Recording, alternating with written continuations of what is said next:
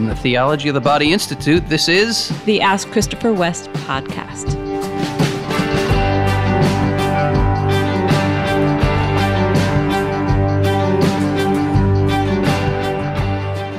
Hello, listeners. Hey, everybody. Welcome to another episode of our marital podcast. Marital.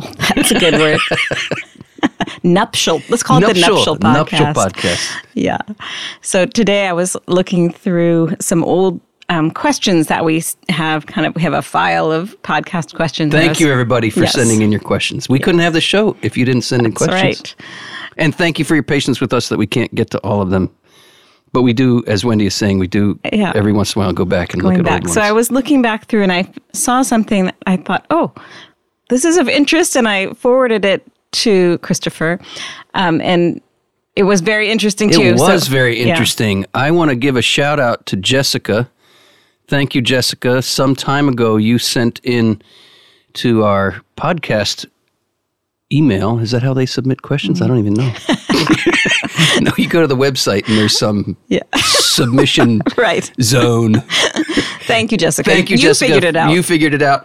And she included a link to a YouTube video of an interview of a woman in Hollywood who's a Christian woman and's done a lot of work in Hollywood promoting the faith and evangelizing. But there's this one section of the interview in which she was asked, uh, share a, a story in which you know there was a lot of spiritual battle in what you were doing in Hollywood. She was working for MSNBC at the time, and a show that interviewed famous people, and she was assigned to interview Hugh Hefner. She and this other wow. person on the N- MSNBC team. This is, I think, in the year 2000. So she's telling the story many years later, and I have had a great interest in the work of Hugh Hefner. Not for the that didn't sound so good, did it? I think You- we might know what you you know mean. what I mean, Go ahead. Yeah. Wendy. Yeah. And if anybody out there doesn't know what I mean, here's what I mean. I'm trying to evangelize the culture that Hugh Hefner evangelized, if you will. The the way people think about the human body and human sexuality has been much more influenced by the likes of Hugh Hefner than it has been by the likes of John Paul II. And th- those two men are contemporaries, which I also find fascinating. Both of them are responding to a puritanical approach to sexuality, and Hugh Hefner responded with licentiousness, and John Paul II responded with redemption. And I've told the story many times in my work that I was first educated about sex by Hugh Hefner, and then I was re-educated and had came to a redeemed and redeeming understanding of sexuality, saved from all that garbage by John Paul II. And anyway, so I have had an interest in this man's life. I, I've read lots of interviews with Hugh Hefner in which he said things like, "My mother never hugged me when I was a boy." Uh, I've been searching for love my whole life. I've been trying to fill this void. He's even said things like, and now he's dead now, of course, but he said things like, I would really like to know who Jesus was. I was raised in a very strict Christian home. Uh, he said, I founded Playboy magazine as my personal response to the hurt and hypocrisy of Puritanism in my strict Christian upbringing. Things like that uh, uh, have sparked my interest in what is the backstory of a man like Hugh Hefner? How does he become that kind of person, and how does he? Wh- what was motivating him? So, you know, people are so quick to write him off, and uh, for understandable reasons. I mean, that what he did was a wrecking ball. He was one of the main architects of the sexual revolution. I don't, I don't want to sugarcoat that or uh, whitewash that at all Right. just to be clear. But I, as an evangelist, I'm always trying to understand the heart of a person. What's behind the dysfunction? What's behind the serious sin that we commit? There's always something good that's gotten twisted up. So anyway, this this Christian woman also took that approach in this interview Okay. with Hugh Hefner, and I learned a story about Hugh Hefner that I had never known, which is very sad uh, and very kind of insightful into his psychology. That when he was a boy, his mother was a uh, what's the word germaphobe? Is that? And so her his mother never touched him, never hugged him, never kissed him, and the one thing he had that gave him comfort was a blanket that had bunnies on it. Oh. Yeah. I mean, everybody knows the Playboy bunny, right? Yeah.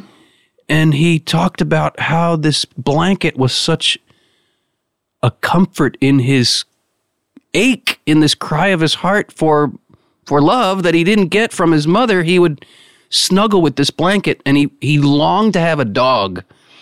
But his mom didn't want to have a dog in the house because of the germs.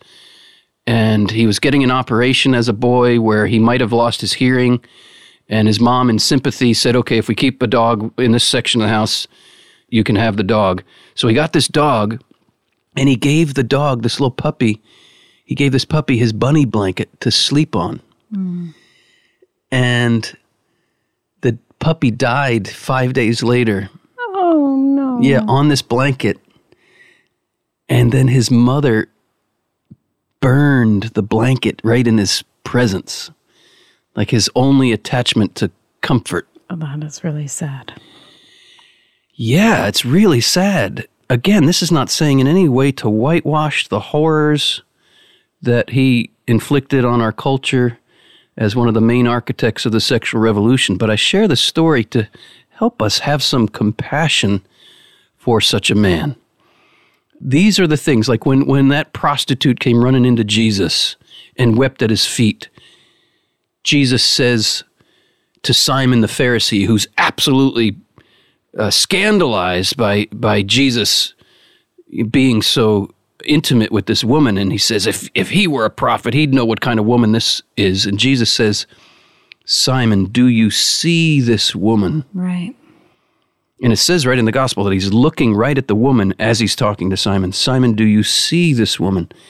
Jesus sees through this woman and all of her sin to get down to what's she really looking for? What's really going on in her heart? What are the, her mm-hmm. pains? What are her sufferings? What are her questions? What are her aches? What are her longings? How have they been misdirected? Same thing with Hugh Hefner. Like, I, I just hear Jesus saying, I've always heard this, like Jesus saying, Christopher, I want you to see people like Hugh Hefner. I want you to understand what motivated them. I want you to see what they were really looking for. I'm just grateful to you, Jessica, for for sending that link. And I just want to invite us out there, everybody listening, to think on the people we want to reach with the gospel. It can never be imposed on them, and we're never going to reach people with the gospel by scolding or shaming people. We need to understand the human heart and how it works. And I think Hugh Hefner is a great case study here for what horrors can happen when genuine human desires get twisted up and misdirected. And uh, anyway, thank you, Jessica, for sending that in. Just gave me the opportunity to share some thoughts. I, I hope that's helpful to people. And uh, yeah, why don't why don't we jump in with some Absolutely. some questions? Uh, here's a question from a listener named Elizabeth. Hi, Elizabeth. She says, Hello, Christopher and Wendy. I've been listening to the show since episode one, and I'm so thankful for this work you're doing. I'm a non Catholic believer. Awesome. Glad you found our show. Can you explain the doctrine of transubstantiation and why Protestants are not allowed to receive communion in the Catholic Church? Nope. Next question. Hey, now. well, in my stupid response, there's actually a, a hidden truth. Transubstantiation is a, a mystery which defies explanation in the sense that we typically think of explanation. You can't diagram it on a blackboard as to what is happening. And one cannot come to believe in transubstantiation without precisely that belief, without faith. So, I mean, I can say some things about transubstantiation. We believe as Catholics that the body and blood of Christ is really and truly sacramentally present in what appears to be, after the words of consecration, bread and wine. But transubstantiation means the very substance is transformed. It becomes sacramentally, and the word, the word sacramentally is very important. Sometimes even Catholics, in their desire to defend the real presence can use a language that is not appropriate. And, and we have to be very careful with our words here. So I'm going to try to be myself. What we believe is that the physical body of Christ is sacramentally present. Sacramentally present means that this appears like bread and wine, but it really and truly sacramentally communicates the real presence of Jesus Christ, body, blood, soul, and divinity. After 2,000 years of reflecting on these things, this is the language the church mm. uses to describe what we believe the Eucharist is. So I hope that's helpful. It might be raising more questions in people's minds than, than answering, but I'm just being reminded of something that I received recently in an email from a friend who so it's one of those where I'm not going to give proper credit because I forget where she got it. Mm-hmm, mm-hmm. I'm sorry about that. But it was quoting from some of the writings of St. Elizabeth Ann Seton, who was an American woman who was raised Protestant and then converted to Catholicism mm-hmm. after having lived in Italy for a time. And it was while she was in Italy that she witnessed just the the genuine loving faith of Catholics. She saw processions, Eucharistic processions, where they're holding high the host and just that kind of publicly proclaiming how much they loved the presence of Christ in the Eucharist. Yes. And then in this um, story, she talked about when she came back to the United States, she, she hadn't become Catholic yet. But she would be in her church in New York City, but she could see out the window wow. St. Patrick's Cathedral. Wow, wow, wow. And she would just be sitting in her church looking out the window at the cross on the cathedral, which was positioned above the tabernacle, mm. and just feeling that same longing for that loving bond with the true presence of Christ in the Eucharist. That that was really powerful a powerful story for me to hear about her you know kind of literally you know she's got her eyes out the window looking at where she believes christ is truly present. It sounds like elizabeth might have a little stirring in her heart as well a certain longing based on the second part of her question which was remind me why can't why why protestants aren't allowed to receive communion in the catholic church? Okay so obviously this is a, a sensitive thing but when it's properly understood, it makes a lot of sense. And I, I, I want to be clear and say it's not just Protestants who can't receive it, but Catholics shouldn't receive the Eucharist if they are not in communion with the church. When we receive the Eucharist, we are expressing that we are in communion with the church. And if we're not in communion with the church, then it would be dishonest to receive communion. We would be saying something that is not true. And mm-hmm. I'll, I'll, just tell a story from my own life. It was, I think, 1992. It was the Easter Vigil. A friend of mine who had been Protestant was coming into the Catholic Church, and he stood up in front of everyone and said, I believe and profess everything the Catholic Church believes and professes. Then he was welcomed into full communion with the church. He had already been baptized. So he was confirmed in his Catholic faith. And then he received communion in the church because he had professed his communion with the church. I didn't go to communion that night. I was raised a Catholic, but I didn't go to communion that night because I realized for the first time I don't believe this was in 1992. I don't believe and profess everything the Catholic Church believes and professes. I was wrestling, and more specifically, I was wrestling with the church's teaching on contraception at that time. And I thought to myself, I realized for the first time what I'm supposed to be saying when I receive communion. I'm supposed to be saying, I believe and profess everything the Catholic Church believes and professes. Mm. And if I don't, it would be a lie for me to go to communion. So I didn't go to communion.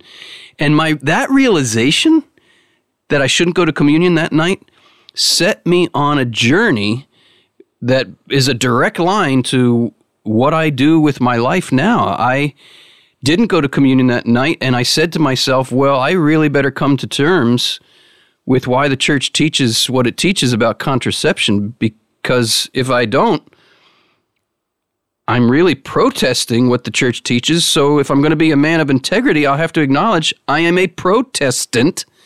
And so mm. I realized I'm either going to have to come into communion or just be honest and say I'm a Protestant. And I searched, I sought for looking for answers, and it led me to the theology of the body. And it's rocked my world and changed my life. So, yeah, these are very important questions. So, Elizabeth, I just invite you to press into what's on your heart. Where is that question coming from? Mm-hmm. Are you longing to be in communion? Are you longing to receive communion in the Catholic Church? Then press into all of your questions about what the church teaches. The truth is not afraid of our questions. Mm-hmm. The question is Are we afraid of the truth? Seek, Elizabeth. Keep seeking. Seekers find. Knock, and the door will be open to you. Seek, and you will find. And we're so happy that you found our podcast. We we hope it continues to be a blessing for you. And if you have other specific questions about the Catholic faith that you want to submit to us, we'll keep our eye out for them and we'll be happy to address them in a future podcast. Yeah, that sounds good. I'd also say to Elizabeth and any other listeners out there, if you, you know, there are so many great resources out there. First of all, Elizabeth, get yourself a catechism, the Catechism of the Catholic Church, and just start looking in the index and reading.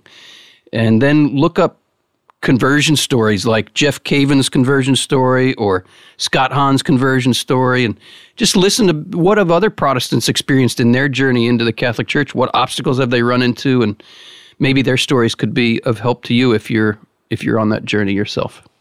Next question is from a listener named Jose. Hey, Jose. Jose, Jose. So, I'm sorry, that was Jimmy Fallon. You know that the the misheard song lyrics. Yes, I know what you're talking yeah, about. Jose, Jose, Jose, or one. uh, sorry. Okay. Here's his question. He says, Hi, Wendy and Christopher. I've been on a journey with Jesus to have a pure heart. I have a question Is my heart my soul? We're getting the real theology today. Yeah, I, I like these deeper questions. Well, it depends what you mean by the word heart, and it depends what you mean by the word soul. Okay. And I'm so weird. Songs just pop into my head. You know, do you know what song I'm thinking about, Wendy? Uh, no. Could it be Heart and Soul? Heart and Soul. yeah. Da, da, dum, da, da, ba, da, ba, dum, bum. So we have two different words. I think there are some distinctions to be made here. Notice that the word heart is a physical word, uh, we all have a beating organ in our chest called the heart, but we use that physical organ as a symbol of a spiritual reality. And when we speak of that spiritual reality, there are three distinctions we can make here. We can speak of heart, we can speak of soul, we can speak of spirit. Mm-hmm. And I don't have the exact reference in my mind but there is a great line in the Catechism. If you look up the word soul or spirit in the index of the Catechism, there's a great paragraph in there where it, it makes a certain distinction between soul and spirit, but also says sometimes we use these terms interchangeably. And I would say the same thing about heart and soul. I think there are distinctions that can be made, but we often use those terms interchangeably. I think scripture speaks far more of the heart than it does of the soul. Mm-hmm. And there's some great, great stuff in the Catechism on what the heart is. The Catechism says the heart is your deep interior, mm. where you choose, as he says, I want to have a pure heart. He says, the heart, the Catechism says, the heart is the deep interior where we choose between the pure and the impure. Mm. Blessed are the pure of heart, mm-hmm. they shall see God. It would be it would be it would have a different flavor if Jesus said, "Blessed are the pure of soul." Mm-hmm. Uh, there obviously there's a clear relationship between the heart and the soul. We're we're we're speaking of in both cases the interior mystery of the person. You brought up also the word spirit, and I'm just yeah. curious whether you can add anything about any distinction there with yeah, well, let me here. Let me. I'll pull off the catech, pull the catechism right off the shelf here, and I'll just read right out of the catechism. Okay. So, okay, okay. So I've got my direct catechism reference here to talk about spirit, soul, and heart. This is Catechism 367 and 368. So, 367. Sometimes the soul is distinguished from the spirit. St. Paul, for instance, prays that God may sanctify his people wholly, W H O L L Y, with spirit and soul and body kept sound and blameless at the Lord's coming. The church teaches that this distinction does not introduce a duality in the soul. In other words, it's not splitting the soul into two. Spirit signifies that from creation, man is ordered to a supernatural end, and that his soul can gratuitously be raised beyond all that it deserves to communion with God.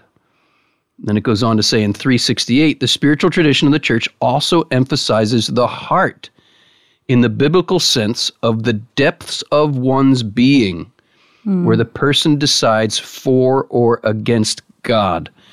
Uh, here's maybe one way to look at it as concentric circles.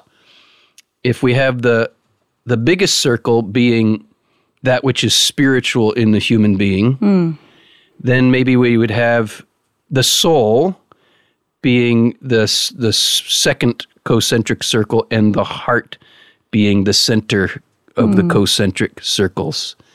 Um, others might want to order that in a different way, but I think that might be one way to look at it. Okay. I hope that's helpful. Yeah. I want to just encourage you, Jose, continue seeking that purity of heart. Purity of heart is not to be confused with Puritanism. Puritanism being a fearful rejection of God's creation, especially the body and sexuality. No, purity of heart. Blessed are the pure of heart, they shall see God. We could add, based on all we know from John Paul's theology the body, blessed are the pure of heart, for they shall see the mystery of God revealed through the human body. John Paul II says, purity is the glory of God in the human body. It's the glory of God manifested in the human body. Please, Lord, please give us purity of heart so that we can see your glory, your beauty, your goodness revealed, manifested, reflected, proclaimed in and through our bodies as male and female, and the call of the two to become one flesh. That's my prayer for you, Jose. Go for it. Keep Yeah. going, brother. I agree. I just think, Jose, it's a beautiful window into just the journey of your heart and the Lord's heart together, that you've kind of found each other. And this relationship is a transforming relationship. And it, it just, your question just has this sound of freshness and new hmm. life that's so inspiring. And we all need that refreshment that, you know, Lord, give us a new heart, put a new spirit in us. And that, hmm. that purity of heart that you're talking about is very beautiful. I like that idea. It kind of has the, the fragrance of springtime about it. Mm-hmm.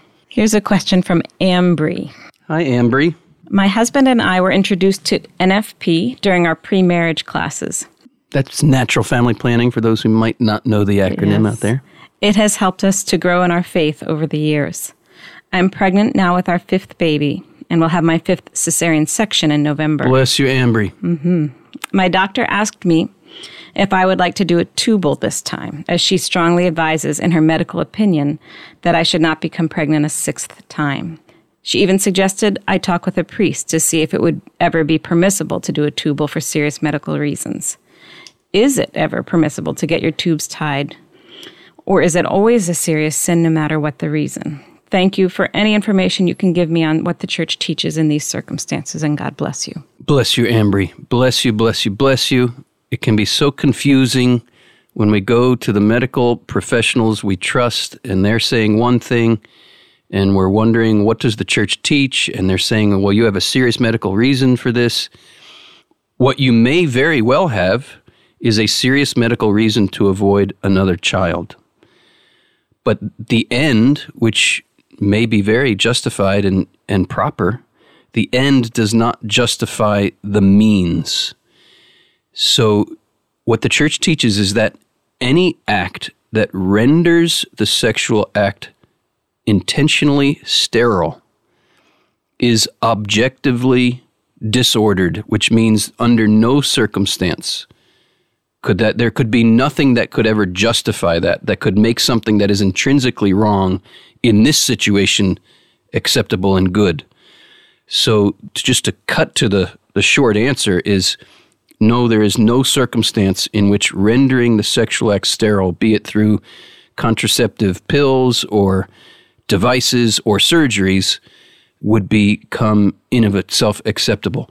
Because there is always a moral way to achieve the same good end. There, we are never forced to choose an objectively wrong means to achieve a good end.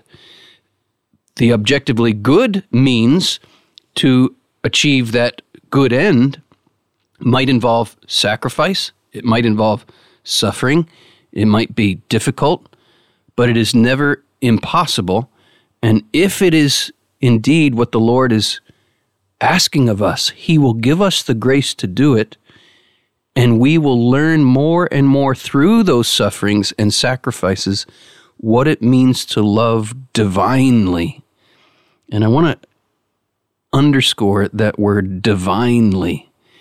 Marriage, and even more specifically, the marital embrace, is a call to love divinely. Husbands, love your wives as Christ loved the church. That is a sacrificial call. That is a call, we're all called. The fundamental call of the gospel is love one another as I have loved you what we learn throughout Scripture, what we learn through John Paul II's illumination of Scripture in his theology of the body, is that the call to love divinely, the call to love as Christ loves, the very fulfillment of the gospel, is chiseled by God right in our sexuality. And we can be even more specific and say it's written right in our fertility. God's love is generous. God's love generates life. Christ came so that we might have life and have it to the full. And that is literally written in our bodies when the two become one flesh. Is written that we are to proclaim with our bodies that God is life-giving love. Now, that does obviously does not mean that each and every act of marital intercourse is meant to lead to a child. That's not God's design. But we are not free to render the sexual act sterile. We are free to choose whether or not we will engage in the marital act. But if we choose to engage in the marital act, we are not free to take the powers of life into our own hands and render that sterile. I would encourage you, Ambry, you and your husband, to do a deeper study of the theology of the body. Maybe pick up Theology of the Body for Beginners. Maybe take one of our TOB one classes. In fact, uh, we will we'll put a link in the show notes here about some information. We will, I hope, we'll have it by the time this episode airs about a course where a, the theology of the body level one course we are going to be offering for the first time to the general public. We're going to be offering it online during this Corona lockdown. So we'll have a link in the show notes about that where you can learn more about that. Consider taking that course online and going deeper into the beauty and liberation that comes when we truly understand what it means to become one flesh. Uh, we welcome that question, Ambry. I, I hope that it will inspire you to to keep seeking, to keep looking for a deeper understanding. We we get to a point, John Paul II says, when we see how beautiful God's plan is for our sexuality, we we we come to what he calls a salvific fear of ever violating or degrading what bears in itself the divine sign of creation and redemption. Our bodies, when a husband and a wife become one flesh, we are a sign of the whole mystery of creation and redemption. But when we render it sterile, we become a countersign, whether we know that or not. Where this is not about assigning culpability. Forgive them, Father, they know not what they do. So many of us, we just don't know. But I, I encourage you, I invite you, Ambry, to, to take this opportunity to come to know, to press in, to go deeper, to learn more. Yeah, I wanted to add a few things to that as well. Ambry, it just was grateful that you reached out to us this early in your pregnancy, having just met with your doctor. I was struck by the doctor even encouraging you to talk to a priest, in that there was a certain respect for your faith somehow communicated there. It doesn't sound like the doctor maybe shares the faith, but at least it communicated some respect for your faith. So I appreciated that about what your doctor said. But I also got the feeling that it was kind of an overwhelming and very frightening um, thought that. Mm. Am I at risk? Are my children at risk of losing their mother or something, you know, very just kind of overwhelming. And sometimes when we get overwhelmed by a fear, the evil one can kind of latch on yes, there yes. and really kind of not permit us to be open to God's grace or make it very difficult to open ourselves to grace because that fear and the intensification of it or the emphasis of it by the evil one can really be kind of overwhelming. So I hope that in hearing this answer that Christopher has already shared, that it has like just enabled you to recognize that that a fear can be sort of overwhelming and yet there's a God who's bigger than all of this who has good news for you and for your husband. So I don't know what your experience of NFP has been so far in your marriage, whether you maybe have concluded that it's uh, not fully effective in avoiding pregnancy. What maybe whether you need to um, just take some more NFP classes to really strengthen your knowledge of your cycle and your signs in order to more confidently use this uh, way of avoiding pregnancy. Also, might want to consider, since it's so early in your pregnancy, the possibility of even changing doctors. And I don't say that to be critical of this doctor, who I already said I admire, but I think you may have the opportunity to see someone who, rather than maybe just basing on the number of surgeries you've had, maybe have a different heart about God's plan for marriage and for reproduction and view you more uniquely, really give you information that's really pertinent to your situation rather than maybe kind of just from a prediction sort of standpoint that might not be really personal to your um, your body and your health. So those are just some thoughts for you, you know, to consider. It is a lot and it is overwhelming, but we pray peace be with you. We rejoice with you in this new life that you're carrying inside you. We pray for the health of this pregnancy, this delivery, and also the gift of clarity and peace and grace in your marriage to Im- continue as you already have to embrace God's plan and to recognize that He's strengthening you as a couple even through times of abstinence or suffering or challenges and all of that, that He's so faithfully present to you both. Wendy, I am reminded why it's so important that we do this show together.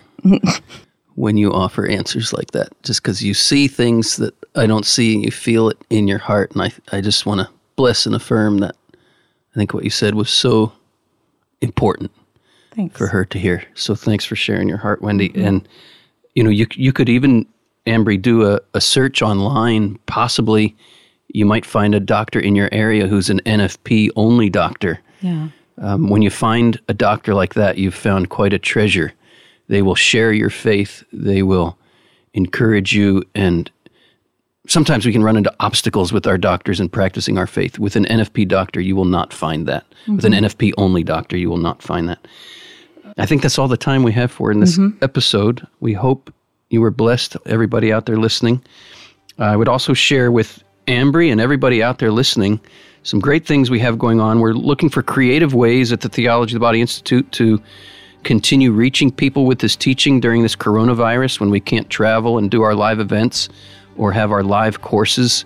So we have just recently concluded and announced that we are going to be doing an online virtual conference on the theology of the body. We have a whole lineup of awesome, awesome speakers who have agreed to be part of this.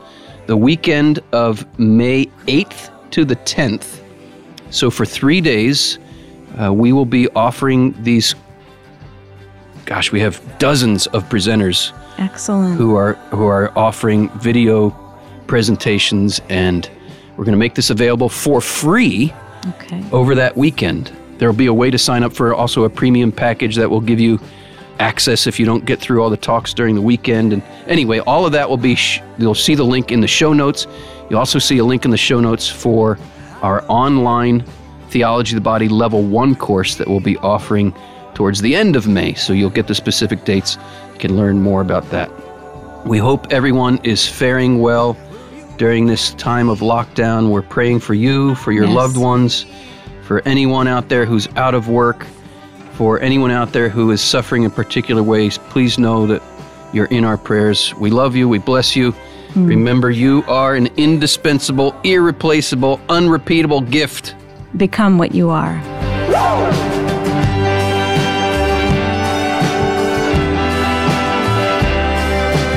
Ask Christopher West comes to you from the Theology of the Body Institute, with music by Mike Mangione and production by Sounder and Key. Christopher and Wendy hope the information presented is helpful to you, but remind you that they are not licensed counselors. If you're going through serious difficulty, you can find a list of trusted counselors and psychologists in the show notes.